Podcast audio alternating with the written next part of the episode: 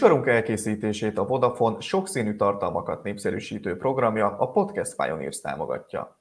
Sziasztok, újra itt vagyunk, ez itt a Pitfall, a Formula.hu hétfő esti hírháttér műsorának 36. adás, amelyben Gobodis Tamással és Balog Tamással beszéljük át az elmúlt hét legfontosabb eseményeit. Szevasztok!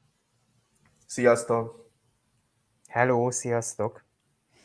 Magyar idő szerint tegnap késő este intették le a Mexikóvárosi nagydíjat, mely hozott többek között egy elsőkörös balesetet, amelynek a helyi hős Sergio Perez esett áldozatául, hozott egy piros zászlós fázist, amelyben Kevin Magnussen zúzta össze az autóját, pontosabban ez váltotta ki a piros zászlót, és hozott egy elég váratlanul erős Mercedes, legalábbis vasárnap, szombaton meg talán úgy fogalmazhatunk, hogy egy váratlan erős, erős ferrari láttunk, aki pedig mindkét napon váratlanul erős volt, az Daniel Ricardo volt, aki az Alfa Tauri idei legjobb eredményét jegyezte, és ezzel hát egy meglehetősen erős üzenetet küldött a Red Bull vezetősége felé, épp azon a hétvégén, amelyet Sergio Perez, ahogy a képen is látható, hát idő előtt úgy szólván befejezett. Hogy tetszett nektek ez a hétvége?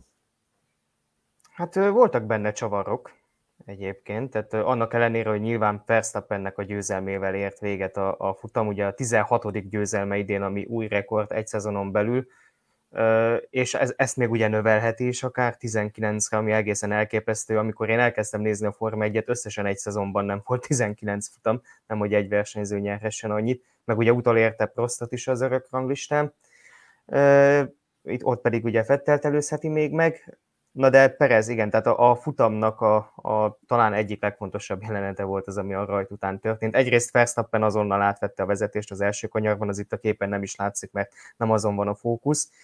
Perez meg tényleg kicsit hasonlóan korán kezdett el kanyarodni, mint ahogyan Hamilton csinálta néhány hete Katarban. Ezt meg is egyezte ugye Hamilton a leintés után, amikor látta az incidens, hogy ez kicsit hasonlíthat arra, amit ő csinált.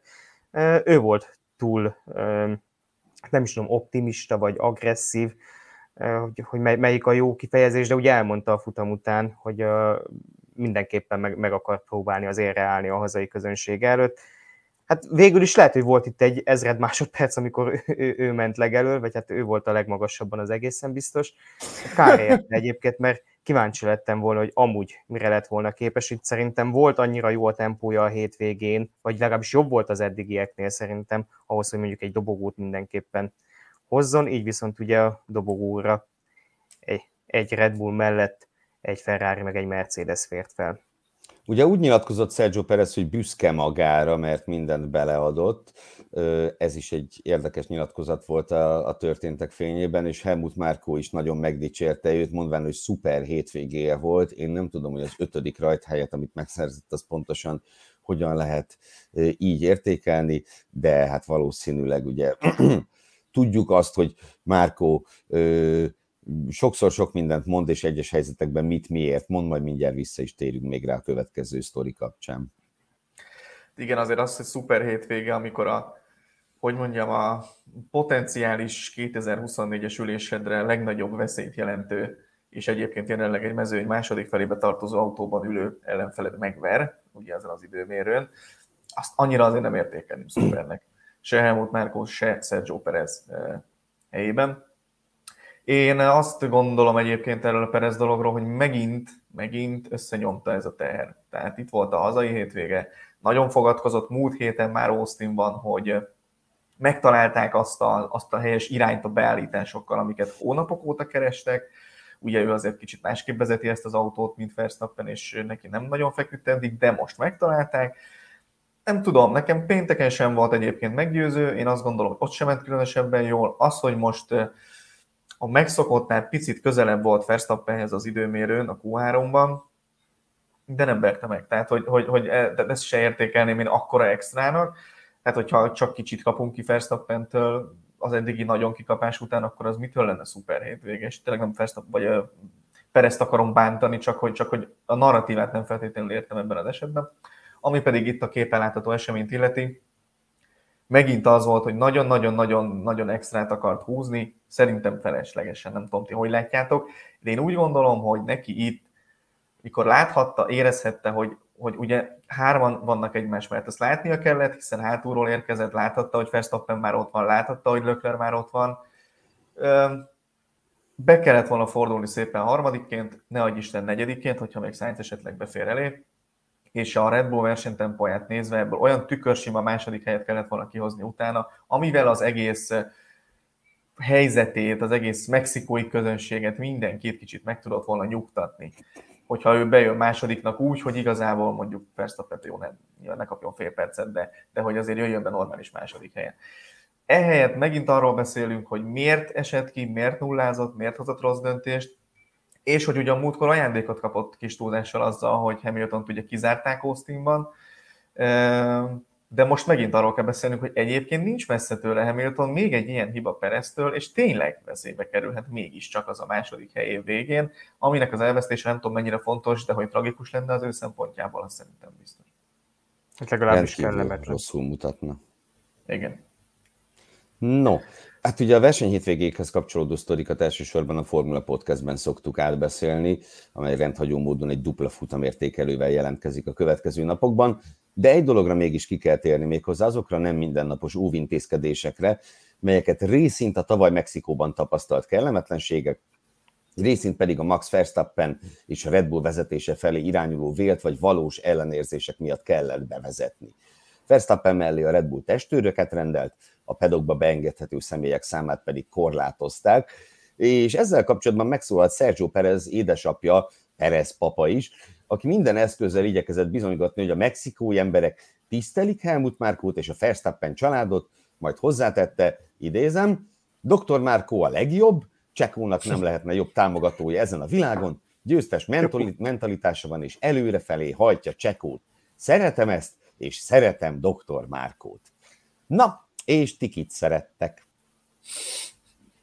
Hát, hogy mondjam, ez a heti értetetlen nyilatkozat külön díjra szerintem érdemes, hogy ezt mm, honnan szedte elő Mr. Perez, Senior Perez, és, és miért, az, hogy miért, azt még egyébként, hát hogy mondjam, nyilván billeg itt a jövő. Hogyha kicsit megsimogatjuk azokat, akik jó irányba billenthetik, az biztos nem árt. De hát én nem értem, megmondom őszintén, hogy miért kell ekkora állatságokat mondani, és akkor ennél finomabban nem tudom magam Mondott nagyobbat, mondott nagyobbat Perez papa, ugye azt is mondta, hogy Perez szerintem még tíz évig Verstappen csapattársa lesz, és ez idő alatt megszerezheti a világbajnoki címet. Most utóbbit hagyjuk, de előbbi. Tehát tényleg a valóság teljesen elrugaszkodott nyilatkozatok. Először legyen Igen. 2024-ben Verstappen csapattársa. Mind a két fele teljességgel távol áll a valóságtól, tehát hogyan lenne tíz évig, sok, sokokból kifolyólag, meg hát, hogyha Verstappen csapattársa, akkor már ne haragudjam most neki, de hogyan lenne világbajnok Sergio Perez. Tehát, hogy Ja, nem értem, Igen. ezekkel nem segít szerintem Pereznek. Utolsó gondolat ez, hogy ugye Ralf Schumacherre szoktuk mondani, hogy a Mick Schumacher vagy az őt fenhéjazó megszólalásai, vagy marhaságai nem segítenek egyébként Mick Schumachernek, meg, abba, meg, meg az egészben, hogy, hogy őt szimpatikusabbá sikerüljön tenni, vagy eladhatóbbá, vagy bármivé, hát szerintem itt Szenyor Perez nem segített a fiának abban, hogy, hogy ő biztosítson itt bármit, vagy hogy, hogy mondjam, komolyabban vehető figura legyen. Hát ugye elmondta, hogy szeretik Márkót, szeretik a Verstappen családot, én ez alatt a nyilatkozat alatt úgy éreztem, hogy a tekilát is szereti, mert hogy, hogy, hogy nem teljesen értem én sem ezt a nyilatkozatot, főleg ezt a tíz éves dolgot, tehát azért Perez már nem fiatal, meg, meg hát tényleg 2024-ről, vagy főleg 25-ről beszélgessünk, hogy akkor még ott lesz-e. Amit még érdemes talán kiemelni itt a hétvégi megszólalások kapcsán, hogy ugye, hogy Perez is elmondta azt, hogy meg Verstappen is, hogy amúgy nincsen rivalizálása a két Red Bullos között. Erre reagáltam magamban azt, hogy hát azt nehéz is lenne rivalizálásnak nevezni, amit a, a pályán nyújtott teljesítményük alapján láthatunk tőlük. És akkor még ezt a testőrös dolgot azért egy nagyon picit érintsük, mert e, tényleg tavaly is ugye voltak incidensek, nem csak Verstappennél, tehát nem is feltétlenül a, a mostani Red Bullon belüli helyzet indokolta azt, hogy itt testőrökre legyen szükség, hanem a mexikói szurkolóknak a viselkedése. Nem tudom, láttátok-e azt a videót, hogy össze is verekedtek a lelátón a futam alatt néhányan, úgyhogy nagyon szeretik a Forma 1-et Mexikóban, de nem biztos, hogy a legkulturáltabb közönség a, a, a mexikói. És, és valószínűleg indokolt volt az, hogy ennyi testőrt fogadtak. Nem csak Verstappen mellé, hanem többek mellé is, meg ugye limitálták a pedokba való belépőknek a számát is. Igen, itt, itt szerintem azt érdemes rögzíteni még, hogy ugye az első hírek arról szóltak, hogy Verstappen mellé kifejezetten testőrt fogad a Red Bull azért, hogy ne érje semmilyen atrocitás a feldühödött mexikói szurkolók részéről. Ez nagyon hamar kiderült, hogy ez nem pontos ez az értelmezés, ugyanis nem Verstappen mellé fogadott a Red Bull testőröket, hanem a csapat minden vezető személyisége mellé, és nem csak a Red Bull tett így, hanem szinte az összes csapat. És nem azért, mert a feldühödött mexikóiak meg megverik Verstappen, hanem azért, mert akkora tömeg van, és úgy viselkednek ott emberek a pedokban, meg pedok körül, hogy egyszerűen a pilotáknak a mozgása, akár a hospitality helységből bárhova, az rendkívül, rendkívül nehéz úgy, hogyha nem állnak körülötted öten, hogy akkor félretolják a, a, a tömeget, mint amikor amerikai fociban a falemberek meg a fullback törik az utat a futónak, kb. itt is ez, ezt így kell elképzelni, és hogy, hogy tényleg nem arról van szó, hogy most akkor Verstappen itt védelmezni kell a felé záporozó nyílvesszők elől, hanem egyszerűen az, hogy ugye Mészáros Sanyi barátunk mondta azt a, vagy mesélte el többször is, és most hétvégén újra felemlegette, hogy Hát tavaly azért volt itt olyan, hogy Pierre Gasly táskájába belenyúltak a pedokban, ami azért tényleg a VTF kategória teljes mértékben, és, és hogy az, ezt szerették volna idén megakadályozni minden, minden erejükkel, mm, hogy kicsit szerintem ez túl lett fújva, de ugye itt volt ebből még ez a Respect kampány például, ugye Perez kiállt és elmondta, hogy hát itt csak a pályán zajlik bármi, a pályán kívül tényleg se rivalizálás, se semmi nincsen, úgyhogy ne tessék ebből ügyet csinálni hát a pályán meg nem lehet köztük semmi igazából, úgyhogy ezt rövid ide is zárhattuk. Ugye tényleg a mm, létszámot, a pedokban engedhető személyek létszámát csökkentették, de így is, így is elég magas volt, és így is elég zsúfolt volt a pedok. Minden szempontból, ugye azt is elmesélte tegnap Sanyi, hogy amikor Perez kiesett, és ugye utána még miközben tartott a verseny, ment nyilatkozni, a, egyszerűen nem lehetett odaférni a médiapenben hozzá, mert annyi mexikói újságíró volt, hogy, hogy, hogy képtelenség volt, ők is tényleg ilyen sorfalat alkottak, és képtelenség volt odaférni hozzá, aztán szerencsére, meg szerencsénkre ugye négy nemzetközi újságírót köztük Mészáros Sanyit prioritásban részesítettek, így tudtak a meglehetősen szomorú Perezhez odaférni. Ami pedig azt a verekedős videót illeti, szóval van egy másik sportág, amit én nagyon-nagyon-nagyon szeretek, ellenben a szurkolóit igen kevéssé, és ez sokkal inkább, na szóval foci meccsekre, nem mondom, hogy illő, de ott megszokott viselkedés, nagyon nem jó autóversenyen ilyet látni, és, és remélem, hogy minél kevesebbet fogunk. No, azt hiszem, hagyjuk ideje magunk mögött hagyni a verseny hétvégét, és a verseny hétvégén kívüli híreink között mindenképpen az érre kívánkozik, hogy újabb mérföldkőhöz érkezett a Hungaroring felújítása, megszületett ugyanis a kormányhatározat a Magyar F1-es pálya fejlesztésének második üteméről, és lezajlott a közbeszerzési eljárás is.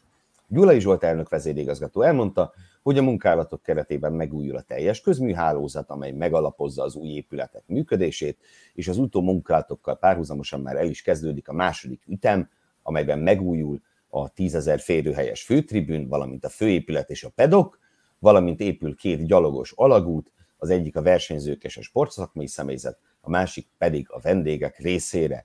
És akkor ez azt is jelentheti, hogy azon a nagyon kedves kis hídon nem fogunk többet átsétálni.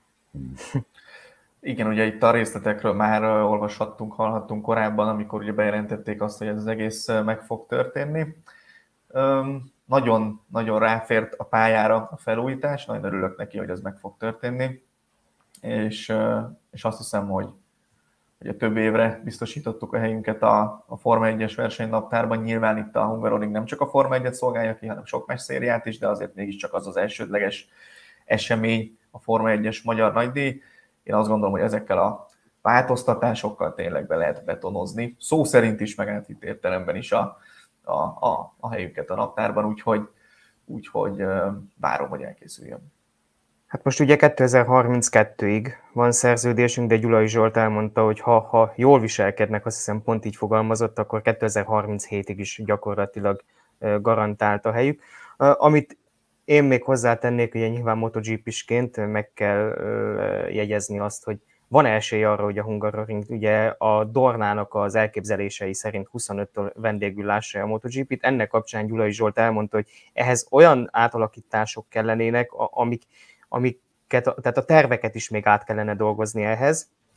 Például elmondta, hogy a, a, a depót át kellene mozgatni, mert vannak olyan kanyarok, ahol ugye annyival növelni kellene a bukóteret, hogy hmm. uh, arrébb kéne vinni az F2-es, F3, nem az F2-et, a, a betétszériáknak a, a depóját, meg ugye az utolsó kanyarnál egy konkrét hegyet kellene mozgatni, így fogalmazott Gyulai Zsolt, szóval meg fogják vizsgálni ennek a, a lehetőségét, hogy átalakítsák így a terveket, de így az őszavai alapján én nem éreztem rövid távol reálisnak azt, hogy itt a MotoGP érkezzen a Hungaroringre, de lesz majd egy másik pálya, ugye, ahol akár lehet, de erről majd az adás vége felé beszélünk. Tegyünk akkor egy lépést az adás vége felé, persze még nagyon az elején járunk, és azt hiszem talán a legfontosabb sztorink következik, ugyanis felmerültek különböző ötletek a sprint hétvégék megreformálását, illetően. A hírek szerint az F1 vezetői akár radikálisabb módosításokra is hajlandóak lennének. Az egyik ilyen ötlet a teljesen független sprint bajnokság kialakítása, azaz a szombaton szerzett pontok nem számítanának bele a világbajnoki összesítésbe, ahelyett egy külön sprintbajnokságban összesítenék őket, a szezon végén pedig sprintbajnokot avatnának. Egy másik lehetőség a sprint hétvégék megfűszerezésére, hogy az F1 szerez egy jól csengő névadó szponzort a sprintekre, a győztes pilóta pedig egy millió dolláros pénzdíjban részesülne, és természetesen felmerült a jó öreg fordított rajtrács is, erre két opció van, vagy a világbajnoki pontverseny állásával ellentétes sorrendben állnának fel a pilóták a rajtrácsra, vagy kitalálnának egy olyan időmérős rendszert, ahol ennek ellenére is megéri nyerni, akár pénzdíjazással, akár pontokkal. A hírek szerint ezek a változtatások akár már a 2024-es szezon kezdetén életbe is léphetnek. Persze az még nem tisztázott, hogy ezek a változtatások, ezek milyen változtatások lesznek, de az, hogy lemondjanak a sprintről, állítólag egyáltalán nincs a lehetséges opciók között, pedig Max Verstappen például ezt javasolta. És akkor úgy tenném föl a kérdést, hogy a három felvetés közül, tehát nem a verstappen ne is legyen sprint felvetés közül, melyik tetszene nektek a legjobban? Balog kollega? Hát most mondjam azt is, melyik. Tehát, Köszönöm. tehát igazából akkor kezdem ezzel itt konkrétan a, a konkrét ötletekkel, hogy mi a véleményem róluk. A, a különálló sprintbajnokság amennyire jól hangzik, hogy ha már ilyen újítgatások vannak, azok ne számítsanak bele a világbajnoki összetetbe, szerintem ezzel gyakorlatilag az egyetlen értékét is elvennék. Tehát az összes ilyen apró díjak, amik vannak itt a verseny hétvégéken, hogy ugye mit tudom én, a, a Driver of the Day, meg ilyenek, tehát ezeket jegyzi bárki, vagy érdekel bárki. De nem. Tehát, hogyha, hát, ja, jó, bocsánat, ja, oké, oké, akkor lehet, hogy csak én vagyok ilyen, értettem az iróniát Gergő visszakérdezésében. Szóval, hogy ha ezt leválasztanák a fő világbajnokságról, akkor szerintem még annyi érdeklődés sem lenne mint ahogy jelenleg van. Ugye az egész itt reformjavaslatokat az váltotta ki, hogy Austinban nem voltak túl sokan kíváncsiak a szombati napra. Tehát ne, nem, elmondta ugye a pályának az igazgatója, meg a promóter, hogy ők azt gondolták, hogy szombatra jelentősebben megukrik majd az érdeklődés, amiatt, hogy sprintet rendeznek, ez nem így történt, és emiatt kezdtek el gondolkodni, hogy hogyan dobják föl. Hát szerintem azzal, hogy nem fog beleszámítani a VB pontversenybe, azzal pont, hogy elveszik az összes tétjét. A fordított rajtrácsot hagyjuk az egészet, tehát attól én kiborulok, tehát szerintem az lenne a, a, nálam a választóvonal, hogy akkor onnantól kezdve nem érdekel engem abszolút a, a sprint. A, mi volt a harmadik, a pénzdíjazás, hát az mondjuk esetleg, tehát azt úgy még úgy megértenem. Ha egy millió dolláros pénzdíj lenne, akkor abból pont ki lehetne fizetni a legnagyobb bírságot, ugye, hogyha valaki ezt meg. Meg a szendvicseket. A szendvicseket. Igen, akkor lehet, hogy, akkor lehet, hogy meleg szendvicsek lennének már annyi pénzből. Egyébként mm, én azt érzem egy kicsit ebben az egészben, hogy a Forma egy teljesen, és most próbálnék nem túl erősen fogalmazni, tehát hogy nem teljesen érti azt, hogy mit szeretne kezdeni ezzel az egésszel. Ugye behoztuk a sprinteket, annak ellenére, hogy igazából olyan nagy támogatottsága nem volt. Ezt a Forma találta ki, hogy ez egy jó plusz opció lesz, plusz érdeklődés generál plusz érdekesség, izgalmasabbá és érdekesebbé, és nem tudom, mivel teszi a hétvégéket. Jó.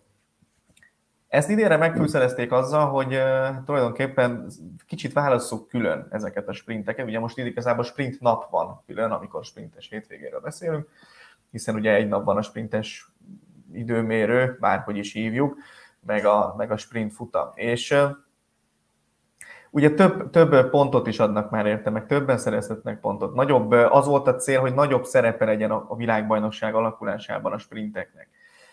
Most pedig az lenne a középes, hogy vegyük ki onnan, hogy ne, ne számítson bele, hogy akkor most melyik irányba megyünk, vagy mit szeretnénk kezdeni. Hát igen. Um, Ugye nem akarnak az... ilyen jeleneteket, bocsánat, ugye, hogy szombaton a sprinten legyen világbajnokavatás, ezt nem akarják például. Akkor nem kell sprinteket rendezni, vagy tehát, hogy... Igen, tehát, ugye, igen. Tehát, hogy csak arra próbálok én is utalni, hogy amúgy én még mindig megfontolnám Verstappen javaslatát, hogy egyébként, ha, tehát hogy, hogy mondjam, hallgatjuk azt a narratívát másfél éve, hogy a sprintek mekkora brutális sikert hoznak, és micsoda csodálatos népszerűségnek önök, és mindenki ezt szeretné. Ti hallottatok már Forma 1-es alkalmazaton kívül bárkitől olyan nyilatkozatot, hogy ez tök jó, és ezt szeretjük, és ez legyen, és még több legyen, és még jobb legyen, és mert én nem. Tehát, hogy nincs ilyen, nem, nem, nem látok olyan szurkolót, nem látok olyan pilótát, aki ezt szorgalmazna, hogy de jó, hogy van sprint, hát legyen már még több. Miért nincs minden hétvégén sprint? Tényleg milyen jó. És hogy ezen, tehát mi mindig azt hallgatjuk, hogy de hát ez nagyon jó, és ezt mindenki szereti, csak a valóság nem biztos, hogy ez.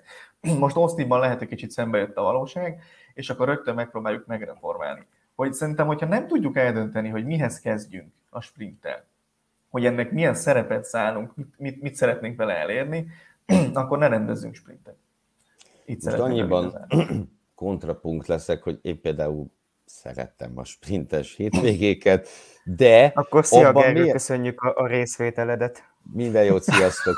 De, hogy, de abban viszont nyilván egyetértek, hogy nem sok, hogy mondjam, hozzám hasonló elmeháborodottal találkoztam, aki ugyanúgy nyilatkozott volna a sprintekről. Én azt gondolom, hogy idénre mindenképpen egy jó irányba lépett el a, a sprint a korábbiakhoz képest. Ez szerintem nem egy rossz lebonyolítás, rengeteg visszássággal természetesen. Ugye a felvetett dolgok közül a pénzdíj az miért tenné érdekesebbé, fogalmam sincs, tehát az nem tenné érdekesebbé, ez nagyjából így. A fordított rajtrás nyilván érdekesebbé tenné úgy, hogy azt nem szeretnénk, tehát nem tudom, ugye az is érdekes, hogyha kigyullad a szomszédház, de mégse örülsz neki, hogy de jó, hát valahogy így, de érdekes. A, a sprint bajnokság az, ami szerintem egy elgondolkodható dolog, próbáltam nagyon-nagyon óvatosan fogalmazni, valahogy úgy, hogy egyrészt ennek kell egy jó kis hírverést csinálni, nyilván. Az is fontos, hogy a csapatoknak érdekében álljon oda tenni magukat. Mi lenne akkor, ha ezt most csak nektek vetem föl egyelőre, még nem Domenikál irányába, ha mondjuk a konstruktőri pontok beszámítanának a konstruktőri bajnokságba, de az egyéniek meg nem, hanem egy külön sprint bajnokságba számítanának, és ezáltal ugye akkor a csapatok érdekeltek abban, hogy komolyan vegyék a szombati napokat, a versenyzők pedig hát ebben a kis külön bajnokságban küzdhetnének, amely bajnokság egyébként jelenleg ugye úgy néz ki, hogy Max Verstappen vezet Carlos Sainz előtt, Fernando Alonso meg, ha jól emlékszem, csak a tizedik, tehát egy meglehetősen más bajnoki tabella alakult ki a, a sprinteken, mint a teljes szezonban.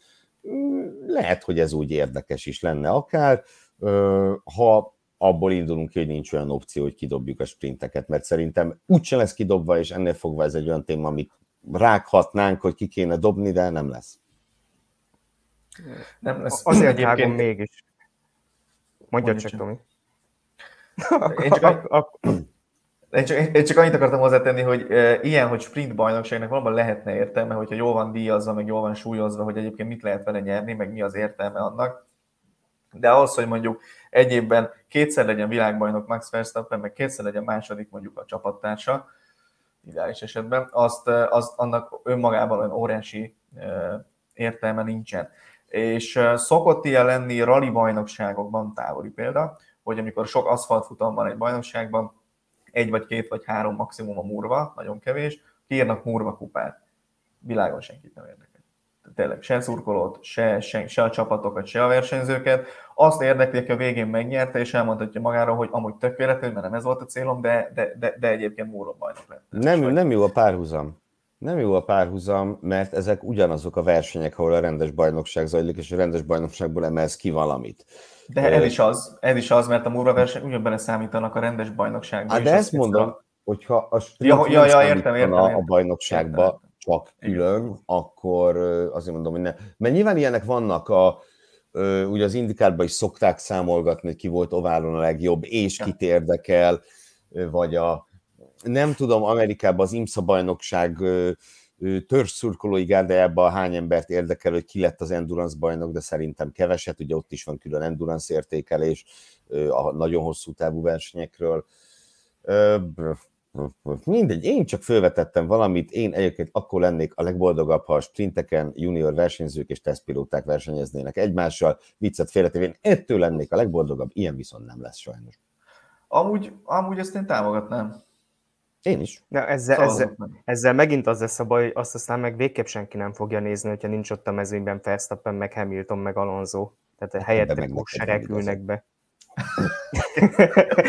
na, na, elmondom, hogy egyébként, hogy szerintem alapvetően mi a problémája a, a sprintel a Forma 1 azon kívül, hogy a, nyilván a hagyományos dolgokat, az, az, tehát azt nyilván mindenki érzi, hogy ez szembe megy a Forma 1 a 70 éves hagyományaival, de szerintem a nagy versenyzéstől is rettenetesen idegen ez a, ez a formátum. Tehát egész egyszerűen én folyamatosan azt érzem, egy-két kivételtől eltekintve a sprinteken, hogy pont akkor van vége, amikor igazán izgalmassá hmm. kezdene válni a helyzet. Tehát amikor bejönne a taktikai elem, amikor tényleg kijönne az egész Forma 1 meg a nagy versenyzésnek a lényege. Én ezt továbbra is rettenetesen testidegennek érzem a Forma 1-ben ezt a félórás formátumot, meg ezt De a ez nem nagy díj. Ez a lényeg. Ez egy sprint. De a Forma 1 viszont egy nagy versenyzés, egy endurance versenyzés tulajdonképpen, csak nem hívjuk endurance világbajnokságnak. Mert jó, nem hát ne hívjuk annak, mert ugye van olyan bajnokság, ahol a 60 perces futamot már endurance-nak nevezik. Ne tegyük. Úvakodnék ettől. Na jó, menjünk tovább szerintem, uraim. Menjünk. És egy ennél talán kevésbé megosztó, de mindenképpen említésre méltó hír következik. A Ferrari és a Mercedes korábbi szakemberét, Erik Menyant igazolta le az Alpin, aki a motor részlegnél tölt majd be technikai igazgatói szerepet. A szakember korábban a Mercedesnél és a Ferrari-nál is ezen a területen dolgozott, a csillagosoknál vezetőmérnök volt, Maranellóban pedig három és fél évet töltött a részleg vezetőjeként. Menyan a kinevezett csapatfőnökként is tevékenykedő Bruno Famen helyét veszi át, mármint nem a csapatfőnöki székben, hanem a motorrészlegnél, Fő feladata pedig a 2026-os új motorszabályok szerint épülő erőforrásokhoz kapcsolódik majd. És azt hiszem, anélkül, hogy túlságosan belemennénk ebbe a hírbe, abban azért megegyezhetünk, hogy motorrészlegen mindenképpen szükség van fejlesztésre az Alpinnál. Igen, ez egyébként a mostani hétvégén is látszódott, hogy motorerőben azért nincsenek ott a toppon, és akkor még finoman fogalmaztam. Meg hát végre valami olyan igazolás az Alpinnál, vagy olyan mozgás, ami nem elfelé történik, hanem hozzájuk történik. Ugye az idei szezonnak a nagy része arról szólt, hogy elküldenek onnan csapatfőnököket, meg szakembereket, most végre valakit igazoltak. Hát igen. Na, és ugye az Alpinhoz kapcsolódhatna a következő hír, ha pár hete nem jelentették volna be, hogy igazából már nem érvényes az az előzetes megállapodás az Alpin és az Andretti között, lehet, hogy Michael Andretti éppen ezt nyugtázza ezzel az arckifejezéssel a képen. Szóval úgy tűnik, hogy továbbra sem közelednek egymáshoz az Andretti és az F1 álláspontjai az amerikai iskálók, istáló király kategóriás beszállását illetően.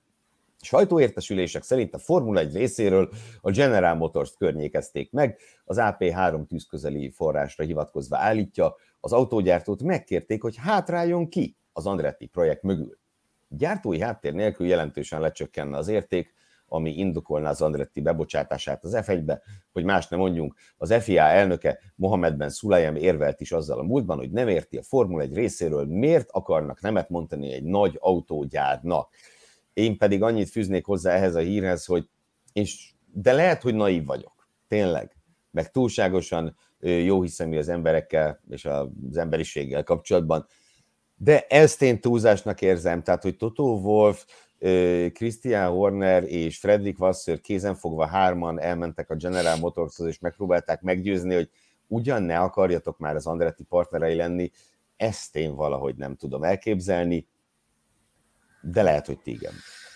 Egyetértek veled, Gergő, úgyhogy szerintem ez inkább csak pegyka. Viszont ha ez igaz, akkor, akkor én tényleg azt nem értem, hogy akkor miért nem mondják ki nyilvánvalóan, hogy gyerekek, nem fogunk beengedni titeket, sem titeket, sem másokat. Marad ez a tíz csapat, és akkor ne bohóckodjunk itt most már hónapokon, hónapokon keresztül. De, de egyetértek veled, Gergő, egyébként, hogy szerintem ez csak plegyka, tehát ezt én is tudom elképzelni, nem is csak a csapatok részéről, hanem akár az F1 részéről is, hogy ilyen lépés történt volna, hogy tényleg oda mennek a General Motorshoz, meg a Cadillachez, hogy légy szíves, szakítsatok az Andrettiékkel. De hát most tényleg, tehát itt hónapok óta rágjuk mi is ezt a csontot, hogy csak a pénzről szól az egész, de akkor mondják már ki, hogyha tényleg ez a helyzet, hogy figyeljetek, nem fogunk beengedni titeket, és kész.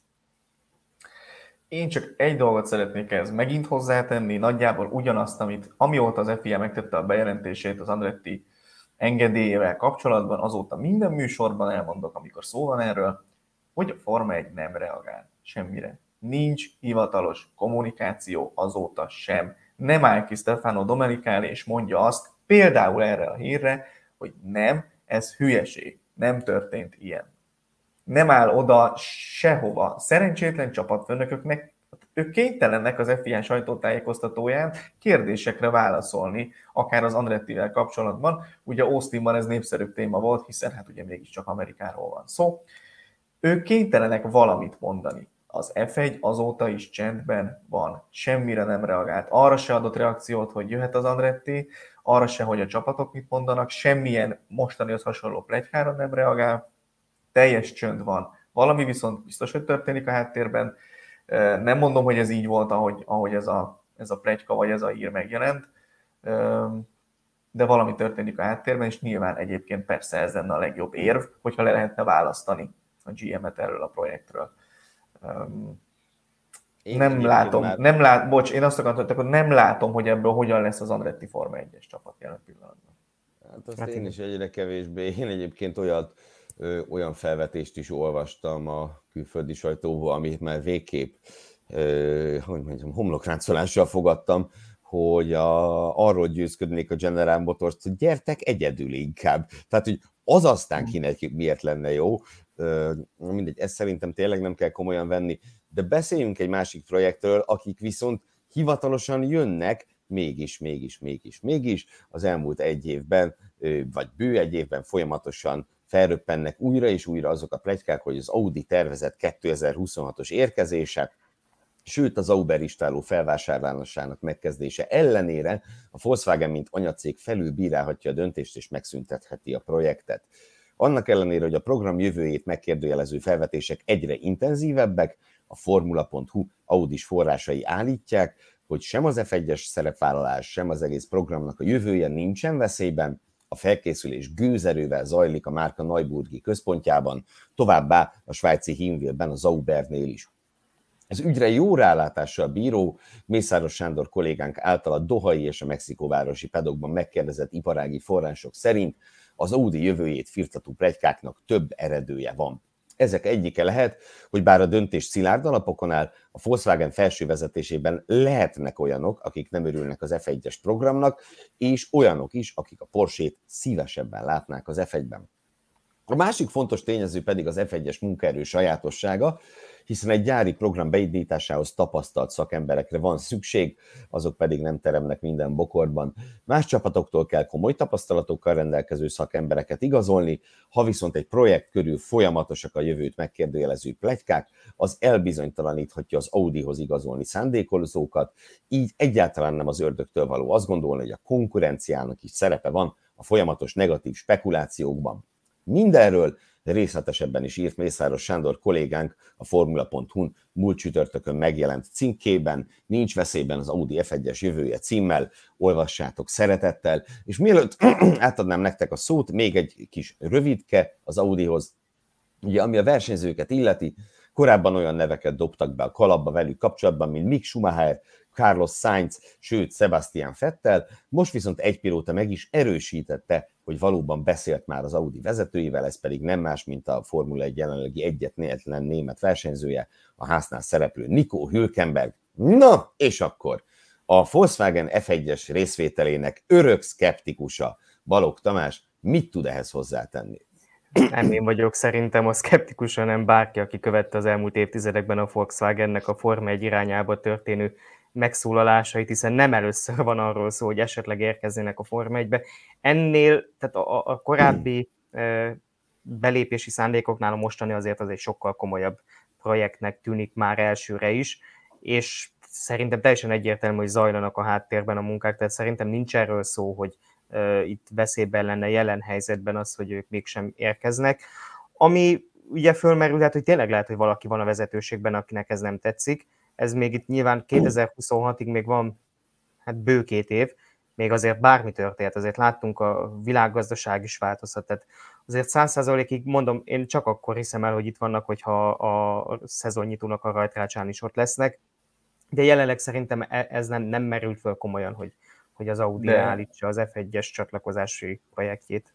De ugye minél tovább, vagy minél több idő telik el, annál nehezebb lesz ebből visszafordulni ebből az utcából, hogyha tényleg van ilyen törekvés, hát egyre több pénzt közben beleölnek a projektbe. Egyre nehezebb ezt megindokolni, hogy miért ne költsünk többet, úgyhogy esetleg utána vegyünk is ki majd belőle.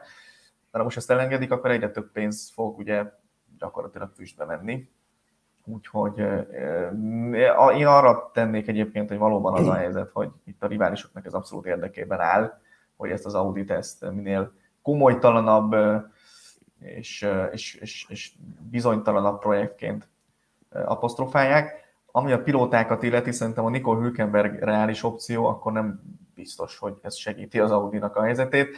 Mondom ezt no. úgy, hogy kedvelem, kedvelem Hülkenberget, no. és egyébként szerintem, szerintem nem lenne feltétlenül rossz dolog őt odaigazolni, mint tapasztalt, nagyon-nagyon sok Forma 1-es futammal rendelkező versenyzőt, hogy, hogy segítsen az építkezésben, de azért komoly célokhoz nem feltétlenül a, őt keresném. Csak akkor, ha már akiket megkerestem, azok azt mondták, hogy nem. Most Már csak egyébként az életkorra miatt is. Egyébként nyilván, nyilván, 2026-ról beszélünk, addigra meg már még több lesz az, az életkor. Tehát Kénytelen vagyok reagálni, mert megszólítva érzem magam. Tudom, hogy nem tetted, de nem vagy. Szóval itt nyilván nem arról van szó, legalábbis szerintem, hogy, hogy Hülkenberget, Hülkenberg az, akivel az Audi meg akarja szeretni az első világbajnoki címét. Igen, ha élcsapat akarnak lenni, akkor valóban nem egy Nico Hülkenberg Theo Purser kettőssel kell ezt megpróbálni, vagy akár ki lehet, mondhatnám Joe-t is, de 2026-ban alig ha lesz az Audi csapata, és szerintem mondhatnak bármit, hogy ők egyből az élmezőnybe akarnak törni, de én nagyon-nagyon meglepődnék, hogyha egyből az élmezőnybe kerülnének.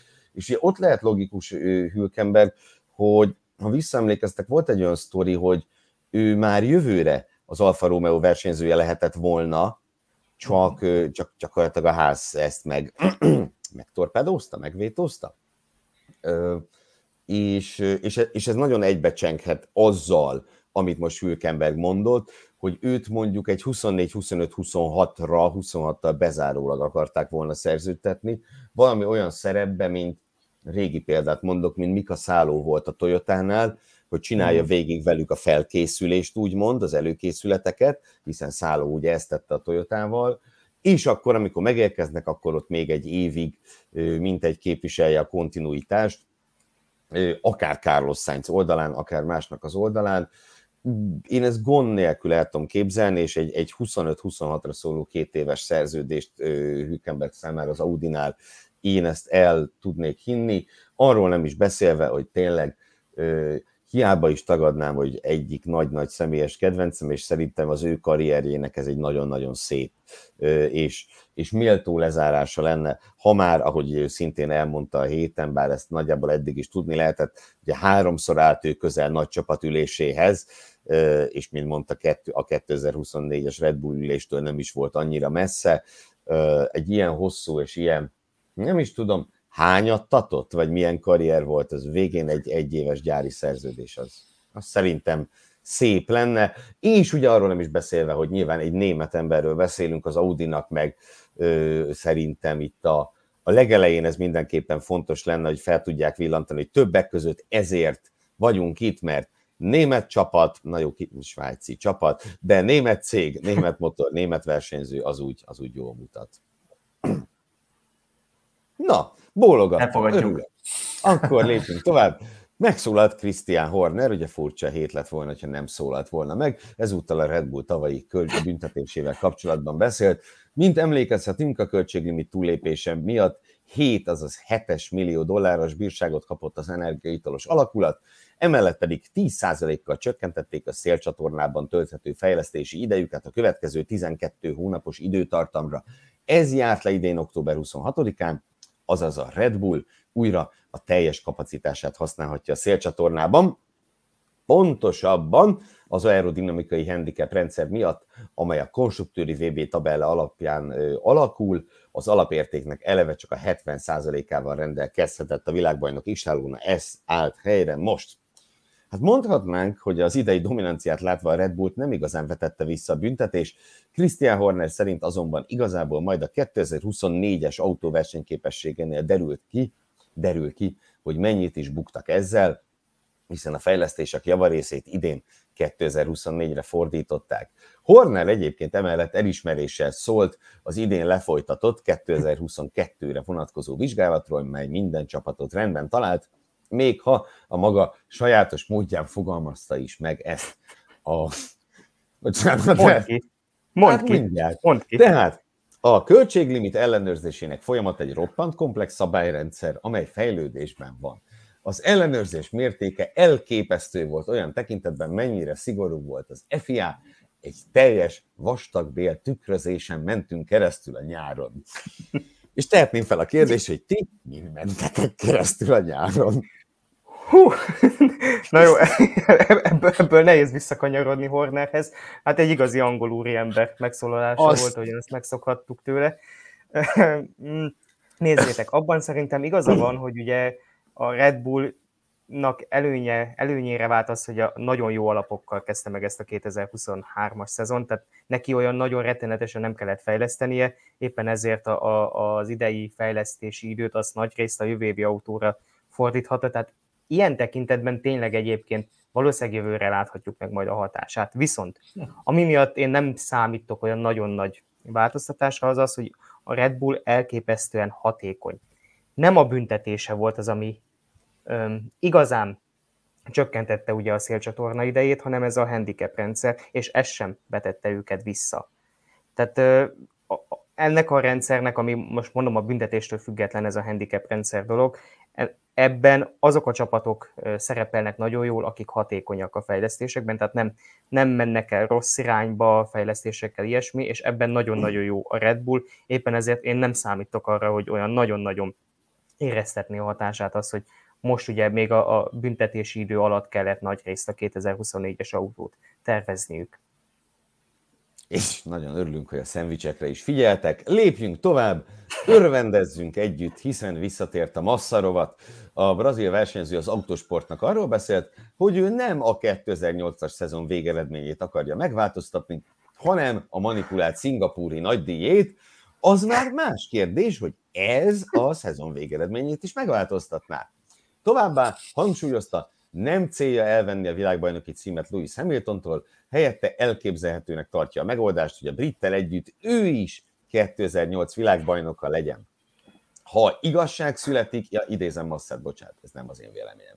Ha igazság születik, akkor szerintem ez a helyes módja. Történt már ilyen más sportokban is, ezért meg fogjuk vizsgálni a lehetőségét. Minden esetre a fő szempontunk továbbra is az, hogy az igazság és a trófea után megyünk, mondta Massa, aki tagadta, hogy beszélt volna Ben Sulayem FIA elnökkel az ügyről, annak ellenére, hogy Ben Sulayem nemrég beszámolt arról, mit mondott Massának.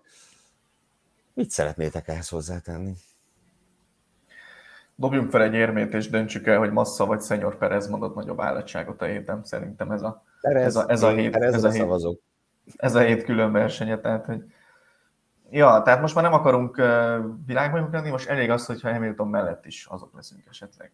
És ez az igazság. Az, az melyik univerzumban igazság? Könyörgöm, hogy megosztva leszel világbajnok. Hát te, de fú, ne hagyjuk tényleg, inkább beszéljetek tényleg, erről nem akarok többet mondani. De, de meg ezt hogyan akarja kivitelezni? Tehát most akkor a szingapúri nagy díjjal mi lesz? Tehát akkor ez törlik a szingapúri versenyt? És akkor viszont hogy lesz megosztott EB? Tehát most akkor, tehát a, ne, nem látom sportszakmailag a szemem előtt, és ez nagyon vicces, hogy Massza ügy kapcsán a sportszakmai szempontokról beszélgetünk, de hogy ez hogyan akarja kivitelezni ezt az egészet? Tehát akkor most a pontrendszer, vagy a végeredménye a szezonnak hogyan lesz? Tehát Értitek mi a problémát? Nem érdekel. Tehát, hogy... Massza világbajnok lesz, és kész. A többi mindegy. Mindegy, hogy mit kell megmásítani sok év táblatából, vagy bármi, tök mindegy, massza világbajnok lesz. Igen, Há, ebben nincs. az egész, az eddigi sztoriban ez eddig a legszürreálisabb szerintem, és ez nagy szó. Tehát ezt még, még azt is, és én még azt is reálisabbnak éreztem volna, 0,000 sok 0, 1 százalékkal, 1 százalékkal, hogy tényleg törlik Szingapurt, és akkor massza lesz a világbajnok, de ezt, hogy hogy hozzák ki, hogy megosztott világbajnoki cím legyen, tehát erre én sem tudok mit mondani. Tehát ilyen, mondta, hogy massz, mondta Massa ugye, hogy sok sportban volt ilyen, mondjon egyet már könyörgöm, ahol utólag lett ilyen, hogy ja, te is kaptál amúgy egy bajnoki címet. De nem úgy, hogy elvették a másiktól, hanem hogy hozzáadták, hogy ő is. Én ezt próbáltam megkeresni a fejemben, és őszintén szólva nekem valami rémlik. De nem tudom mi és honnan, tehát lehet, hogy a, izé, a Zsombói Liga, Liga legelő kupán volt ez, de valami, valami, mintha lett volna. Viszont én a, a sprint után már nem, merek, nem merek megszólalni. nem is mondom, hogy tehát te ezt elképzelhetőnek tartanád, vagy reálisnak De hogy tartom tartanád elképzelhetőnek, ezt? én csak azt mondom, hogy számomra ez igazságosabb lenne, mint Hamilton-t megfosztani a VB címétől 15 év távolatából, de egyik se fog megtörténni, tehát ilyen szempontból meg kár beszélgetni róla. Úgyhogy legyünk is tovább. És beszéljünk olyasmiről, amiről nem kár beszélni, bár kár, hogy beszélnünk kell róla ugyanis a Rallycross világbajnoki flottát sújtó tűzkár után újabb kellemetlen incidenssel kellett szembenézni az elektromos versenyzés propagálóinak és rajongóinak, mert léteznek, ismerek ilyet. Kedden nem sokkal dél után a két etap között tűz ütött ki a box utcában a Formula E valenciai tesztjén, a, beszállít, a, bocsánat, a beszámolók szerint egy kisebb robbanás történt az akkumulátor beszállító garázsában. A személyzetet gyorsan evakuálták, és a Formula közleménye szerint hamar sikerült megfékezni a tüzet, de egy embert el kellett látniunk az orvosoknak, akit elővigyázatosságból kórházba is szállítottak, a tesztet pedig elnapolták. Hát nem egy jó éve ez tényleg az elektromos versenyzésnek, ugye volt tényleg ez a rallycrossos eset, ami után hónapokra leállt a rallycross VB, ha emlékeztek, tényleg nagyon és más autókkal folytatódott és más autókkal folytatódott, igen, tehát, és én megmondom őszintén, nem nagyon jött szembe nekem hivatalos közlemény arról, hogy ott mi is történt pontosan. Most itt a Formula e azért egy, egy fokkal átláthatóbban hajtotta végre ezt az egész vizsgálatot, de mondom tényleg, ugye, és ha még ezekhez hozzáveszik, hogy néhány évvel ezelőtt a Moto ennek az indulását is el kellett napolni, ugye szintén tűzeset miatt, nagyon nem jó fényt vet ez az elektromos autóversenyzésre. A teszten egyébként például Nick de Vries volt az, aki emiatt hátrány szenvedett, ugye a Mahindra garázsa mellett volt a, a, a, a tűzeset, hogy ő neki ki kellett hagynia egy etapot a teszten, pedig ugye új csapatnál meg eleve visszatért a, a mezőnybe. És hát akkor egyetlen mondattal azt említsük meg, hogy a teszten amúgy a Jaguárok voltak a leggyorsabbak, Nick Cassidyvel és Mitch evans Az érdeklődők kedvéért ezt is emeljük ki. Világbajnokot is avattunk a hétvégén, a VRC, azaz a Rally világbajnokság, az első Közép-Európa rallin tett így méghozzá nem is akármilyen körülmények között, erről mindent elárul, ha annyit mondok, hogy egy pajta is fontos szerepet játszott a világbajnok avatásban. Tomi, kérlek mondd el, hogyan is történt ez? Ugye az Igen. első Közép-Európa Rally az egy nagyon érdekes kezdeményezés, ugyanis három országban rendezték meg, ilyen nem nagyon szokott azért lenni ezen a szinten. Passauban volt a központ, ez ugye a német-osztrák határ környéke, és az első mondjuk másfél nap az Csehországban zajlott, és a következő kettő zajlott igazából Németországban és Ausztriában. És sokat esett az eső, nagyon-nagyon sáros, koszos, csúszós volt minden pálya, rengeteg ilyen felhordás, amikor az autók levágják a, a, a kanyart, és ugye kihozzák a sarat az útra, ez ilyenből rengeteg volt. és iszonyatos nehéz verseny lett belőle, holott eredetileg azért nem számítottak arra a pilóták se, hogy, hogy, hogy ez így fog alakulni, és hát igen, a képen láthatjuk ezt a pajtát.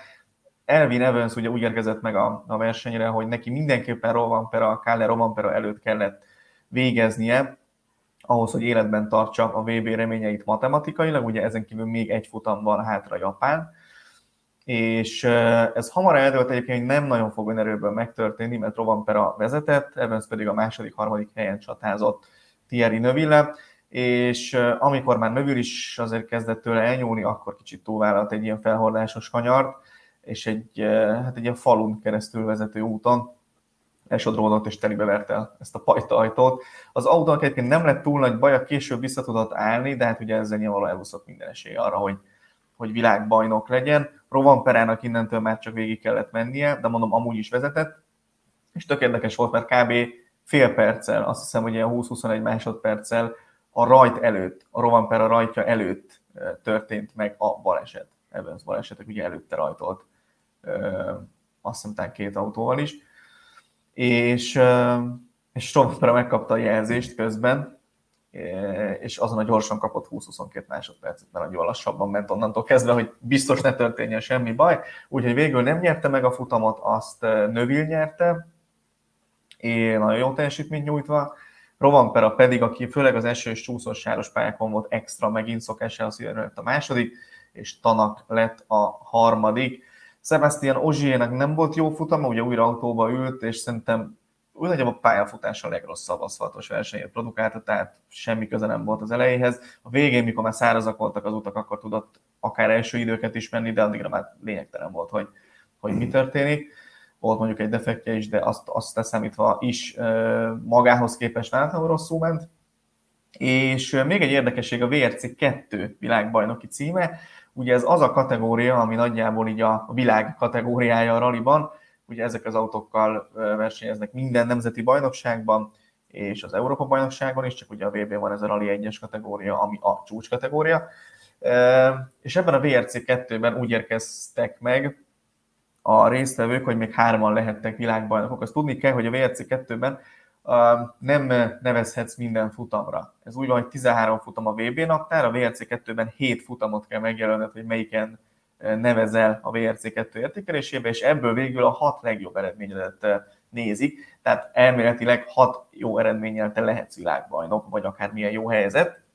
Ennek egyébként nyilvánvalóan költséghatékonyság az oka, tehát hogy a privátok, akiknek nincs annyi pénzük, mint egy gyári csapatnak, szintén ugye kiválasztanak hat mondjuk európai közeli futamot, ha ott jó eredményt tudnak elérni, akkor lehet bármi belőlük. És nem az dönt, hogy ki tud elmenni Japánba, Kenyába, Csillébe, Mexikóba, amik ugye sokszoros áron vannak egy európai futamhoz képest.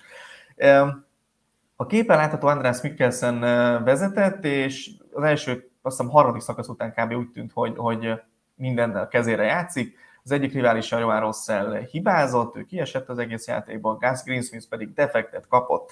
És itt történt az, hogy András Mikkelsen, aki ugye korábban már volt ebben a kategóriában világbajnok is, meg Európa bajnok is, hát szerintem egy 40-nel érkezett oda gyorsabban egy kanyarba, mint kellett volna, telibe vert mindent, amit ott látott. Magyar szurkolók kiszedték, visszatették, de hát addigra kapott már vagy 10 percet, mire visszatalált az útra. És innentől kezdve az számított, hogy hogy hova tud majd a Greensmith felzárkózni a defektje után, és hogy Mikkelsen a Power Stage-en mit tud csinálni. És pont úgy alakult, hogy Mikkelsen megnyerte a Power Stage-et, Greensmith ott nem szerzett pontot, és így pont egy egyenlőség alakult ki közöttük, de mivel Mikkelsennek három győzelme van, Greensmithnek pedig csak kettő, ezért hivatalosan is Mikkelsen lett a világbajnok. Hozzáteszem, hogy neki még van egy futama, tehát a többiekkel ellentétben ő elmehet Japánba tehát, hogyha ez nem történik meg, és nem nyeri meg a Power Stage-et, akkor is még azért elég jó esély lett volna VB címet nyerni, de akkor nem dőlt volna el itt, és akkor biztos, hogy ki kellett volna fizetnie egy japán túrát, ami tekintve, hogy ő májusban tudott először rajthoz állni, mert addig egy fillére nem volt erre a projektje, az elég merész vállalkozás, úgyhogy nagyon izgalmas és érdekes szezon végéhez közelítünk itt minden fronton, úgyhogy Mikkelsen másodszor lett világbajnok ebben a kategóriában, és egyelőre mondom úgy, hogy egy futammal kevesebbet csinált meg, mint az összes riválisa. Én csak azon gondolkodtam el, hogy nem akarok ötleteket adni a Libertynek, de mi lenne a Form 1 is lenne egy ilyen verseny, amit három országban rendeznek. Na, mindegy. Jó, Az jó. Talán menjünk tovább egy másik De világbajnokságra. sprint végén, mindenképpen. Nem, a sprintekre arra gondoltam, hogy 13 van, de mindenki csak héten vehet részt, és abból a legjobb 6 számít. Tehát vannak itt azért. Szerintem vannak még rejtett tartalékok. Na, minden esetre köszönjük az összegzést, Tomi, és menjünk tovább egy másik világbajnokságra, és egy másik Tomira. A MotoGP-ben még minden nyitott, Jorge Martin tájföldön közeledni tudott az éllovas és címvédő banyájára az összetetben, méghozzá egy olyan versenyen, amelyet Balog Tamás szeretett kollégánk nemes egyszerűséggel az év versenyének titulált, és azt mondta, hogy ez még jobb volt, mint a Le Mani 24 órás. Tomi, kérlek, győzd meg minket erről. Azt nem mondtam azért, hogy jobb volt, mint a Le Mani 24 órás, de közel volt hozzá. Hát Na elképesztő csatát vívtak ők hárman, akik itt a képen láthatóak, Martin, Binder, illetve Bagnyája, a, a, főleg a, a versenynek az utolsó harmadában. És nem elég, hogy az előzgetések kemény manőverek voltak, az egész fölött ugye ott lebegett ez a világbajnoki harcnak a feszültsége.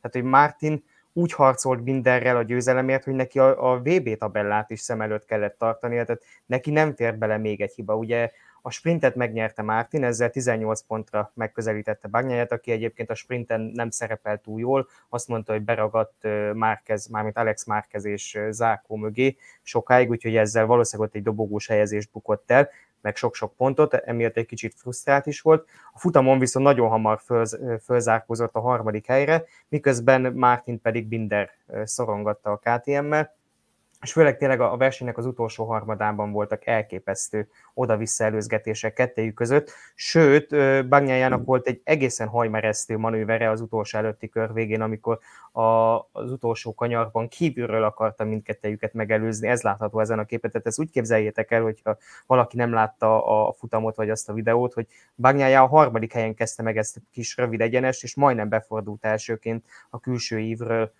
kezdve meg a kanyart, Végül aztán Martin megnyerte a futamot, Binder pedig itt a képen látható pályaelhagyás miatt elveszítette a második helyet utólag, így Bagnyája lett a második, csak 5 pontot hozott rajta Martin, így most 13 pont a különbség kettejük között, úgyhogy még ugye van három ö, teljes hétvége a szezonból, az, hogyha jól számolom gyorsan, akkor ez 111 pont, tehát még rettenetesen sok pont szerezhető, és továbbra is nem jól számolom, az nem lehet 111 pont, mert háromszor... Hárommal osztható.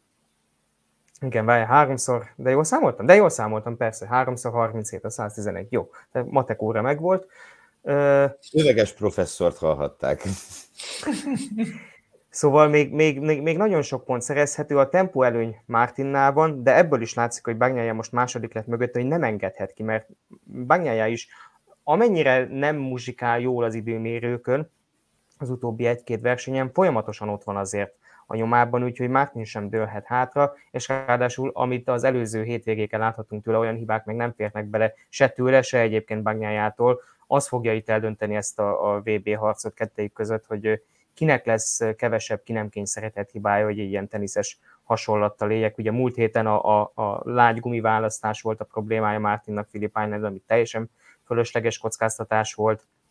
Előtte ugye bukott, ezek nem férnek bele, de nagyon-nagyon úgy néz ki, hogy 2015 után, amelynek a szezonnak a végében nem menjünk most bele, de azok után újra egy olyan szezon lehet, ahol ténylegesen az utolsó futamig izgalmas lehet a VB harc. Ugye tavaly is az utolsó futamon dőlt el, meg 17-ben is, de ott Toviciózónak, meg tavaly Quartararónak reális esélye már nem volt Márkez, illetve Bagnyája ellen.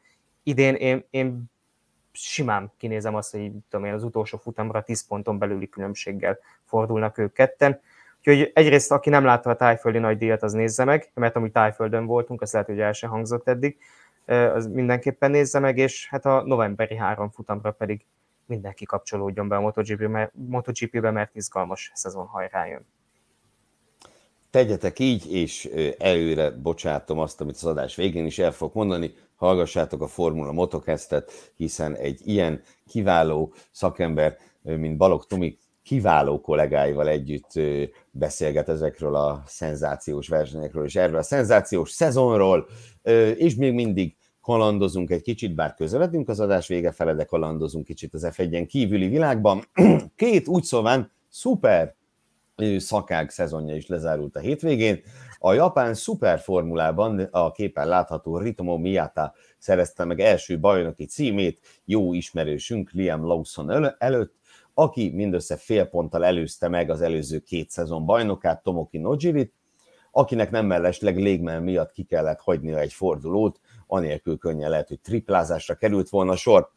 Azonban a hétvége, a szezonzáró Suzuki hétvége mégsem erről marad emlékezetes, hanem a tavaly két futamot is nyerő Yukio Sasahara óriási balesetéről, aki, mint a képen látható, a 130 R-ben összeakadt egy riválisával, az autója felpattant, ketté szakadt a becsapódáskor, és az első fele a versenyzővel együtt átrepült a kerítés felett, itt látható a megrongálódott a drótkerítés, és gyakorlatilag leesett a pálya alsóbb részére, ugye ez pont az a szakasz, ahol a Suzuki pálya gyakorlatilag átmegy önmaga felett, úgy szólván, és leesett a pálya alsóbb részére, végül a Degnert védő szalagkorlát tövében kötött ki, azaz gyakorlatilag a pálya 10 kanyarjából a pálya 5. kanyarjába esett be. Ez egy elképesztően borzalmas eset volt. Szerencsére Sasahara komolyabb sérülések nélkül megúszta mindezt, de én, én úgy elgondolkodtam azon, hogy ez, ez, ez milyen biztonsági hiányosságokat vet fel a Suzuki pályával kapcsolatban, mert az, hogy a pálya egyik részéről le tud zuhanni egy másik részére, a korlát mögé, tehát ahol ugye sportbírók, fotósok, és még ki tudja, mik, kik áldogálhatnak, az valami egészen borzasztó. Ez félelmetes, és ugye ez a kanyar nem először ö, lát ilyen balesetet. Most hirtelen akartam mondani, ki volt? Ellen McNish volt az? Ellen McNish. A Toyota-val? Igen, tehát Igen, ő volt az, aki ugye szintén ugyanebben a kanyarban szenvedett balesetet még a Forma 1-ben. Hát ez egészen félelmetes. Már az ütközés is egyébként ijesztőnek tűnt, de ahogy tényleg, ahogy mondtad, átrepült ott mindenen az a félbeszakadt autó, hát ez óriási nagy csoda, hogy ebből nem lett komolyabb ö, tragédia. Igen, és ugye Sasahara gyakorlatilag, ha jól emlékszem, már másnap kijöhetett a kórházból, ö, nyilván nem ült vissza az autóból, hogy ez egy dupla forduló volt, ö, de hát összességében hálát rebekhet az összes őrangyalának akivel ütközött egyébként egy beuró versenyző volt, egy bizonyos Ocu, aki pedig úgy nyilatkozott, nyilván amellett, hogy elmondta, hogy nagyon örül, hogy Sasahara jól van és minden, hogy a csapatnak megígérte, hogy nem fog nagy kárt okozni beugróként az autóban, és hát ez nem nagyon sikerült. Azért bírom én, amikor valakinek van humora. Na, hát Tomi? Ja, semmi, csak mondom, hogyha nem lett komolyabb baj, hál' Istennek, így lehet azzal viccelődni, hogy ez azért milyen brutális pálya levágás volt, igazából a félpályát kihagyta az ember, és megelőzött. Ez csak kettő, mert ugye csak, na mindegy. Hát, igen, igen. Szóval, lépjünk tovább. A Superbike szezonja szintén véget ért, ez mai utolsó történetünk, méghozzá Álvaro Bautista elképesztő fölényével, aki 27 győzelmet aratva és számos rekordot megdöntve védte meg címét, de egy ennél is fontosabb dologról kell beszélnünk a Superbike-ot illetően, hiszen én már hivatalos, hogy az augusztus 23-25-ös hétvégén a Balaton Park szörkőit, azaz Balaton főkajár látja vendégül a világbajnokságot. Tomi, örülünk, ugye? Hát persze, természetesen. Ugye erről volt szó már hetekkel ezelőtt, hogy a, a Dornának feltett szándéka az, hogy a MotoGP-t és a Superbike-ot is visszahozza Magyarországra, meg nyilván a magyar félnek is ez egy érdeke, és hát a, a, amíg a MotoGP-ben tartalékhelyszín lesz jövőre, a Balaton Park addig a Superbike-ba bekerült éles helyszínként. Az augusztus végi időpont azért is jó, mert ugye az gyakorlatilag az augusztus 20-ai ünneppel majd, hogy nem össze is lehet kötni akár ilyen szabadságolások vagy ilyesmik tekintetében, tehát ez egy jó, jó időpont szerintem versenyrendezésre Magyarországon. Ja, azt jegyezzük meg, hogy még a hivatalos naptárban úgy adták ki a Balatonparkot, hogy meg van csillagozva, hogy a homologizáció az még hátra van, de ez, ez, ez egyrészt bevett szokás, tehát hogy az új helyszínek általában nem szoktak alapból homologizálva bekerülni a naptárakba, és most mielőtt itt elkezdünk fanyalogni a korábbi esetek tekintetében, ugye, hogy volt már róla szó több évvel ezelőtt, hogy magyar MotoGP lesz, meg stb., de sokkal könnyebb egy már felépített pályát homologizálni, mint egy olyat, ahol egy kapavágás sem történt, és akkor ebben maradjunk ennyiben. Ugye a Superbike-ról annyit mondjuk el, hogy ez a széria motoros világbajnokság, hogyha valaki esetleg nem lenne képben, ugye az a különbség a MotoGP-hez képest, hogy a MotoGP-ben prototípus motorok, csak versenyzésre szánt motorok vannak, itt pedig ugye a, az itteni motoroknak az alapját, azt te is megvásárolhatod a, a közutakra, tehát ez azoknak a versenyre Hát, hát te nem, mi, de azért a, nem, mi azért nem, igen. Ja. Igen, tehát hogy akinek erre van pénze, meg motorozási kedve, az megvásárolhatja. És hát valóban az idei szezon az elsősorban Álvaro Bautistáról szólt, aki 38 évesen lett ismét világbajnok, ugye megvédte a címét. Ez a 27 futamgyőzelem ezt helyezi kontextusba, 36 futamból nyert meg 27-et, tehát ezt a pont, ha jól számolom, de nem akarok megint matekozni, az a háromnegyede a futamoknak. Nagyon jó. Ami ami elképeszt, elképesztően nagy arány, és ennek ellenére elhúzódott ugye a szezon záróig a bajnokavatás, tehát ez Razgatlioglunak a, a teljesítményét is dicséri, aki olykor erőn felül próbált meg Bautista ellen versenyezni. Ez főleg a mostani hétvégén is látszott, de főleg az előző Portimaui verseny hétvégén, ahol a, a Superpol futamon, ami az ottani sprintnek számít, meg a második főversenyen is gyakorlatilag minden körben megelőzte a kör közepén valahol Bautistát, aki pedig a célegyenesben fogta és könnyedén elment mellette. Gyakorlatilag reménytelen volt Razgatliognak a helyzete Bautistával szemben, Jonathan Ray pedig nem is tudott mit kezdeni a Kawasaki-val, ő nagyon visszaesett a Kawasaki, pedig néhány éve még ugye domináltak, ott szerződésbontás is történt Ray és a Kawasaki között, de ez teljesen egyértelmű, hogy Bautistáról szólt ez a szezon, és lehet, hogy a jövő évi szezon is róla fog szólni, amikor már jönnek hozzánk is. Ez egyébként nagyon-nagyon-nagyon örvendetes. Tehát, hogy egy ilyen rangú sorozat, ha megérkezik Magyarországra, világbajnokságról beszélünk, hangsúlyozzuk még egyszer, nem márka kupa, meg izé-bizé, egy világbajnokságról beszélünk, az mindenképp nagyon örömteli. Külön sokkolt az a tény, amikor azt mondtad, hogy Álvaro Bautista 38 éves, és most megint kicsit öreg. Már majdnem magam. 40, ugye Gerkő? Már majdnem, majdnem 40, 40. mint én. Igen, igen, igen. Na ezen a ponton azt hiszem berekeztem ünnepélyesen a Pitfall mai adását. Nagyon szépen köszönjük nektek a figyelmet. Pihenésről ugye szó sem lehet, hiszen hétvégén jön a São Paulo-i nagydíj, méghozzá mindannyiunk legnagyobb örömére sprintes hétvége következik. Kövessetek minket addig is a YouTube-on, vagy a kedvenc podcast megosztóitokon, hallgassátok a Formula Podcast és a Formula Motocast adásáit, olvasgassátok a formula.hu-t, külön nagy szeretettel ajánlom figyelmetekbe a Formula Plus robotunkat, valamint a minden este jelentkező napi hírösszefoglalónkat is, és persze tartsatok velünk jövő hétfőn este is, amikor terveink, reményeink, vágyaink szerint ismét lesz majd Pitfall, találkozunk akkor is. Minden jót nektek. Sziasztok! Sziasztok, hello! Hello, sziasztok!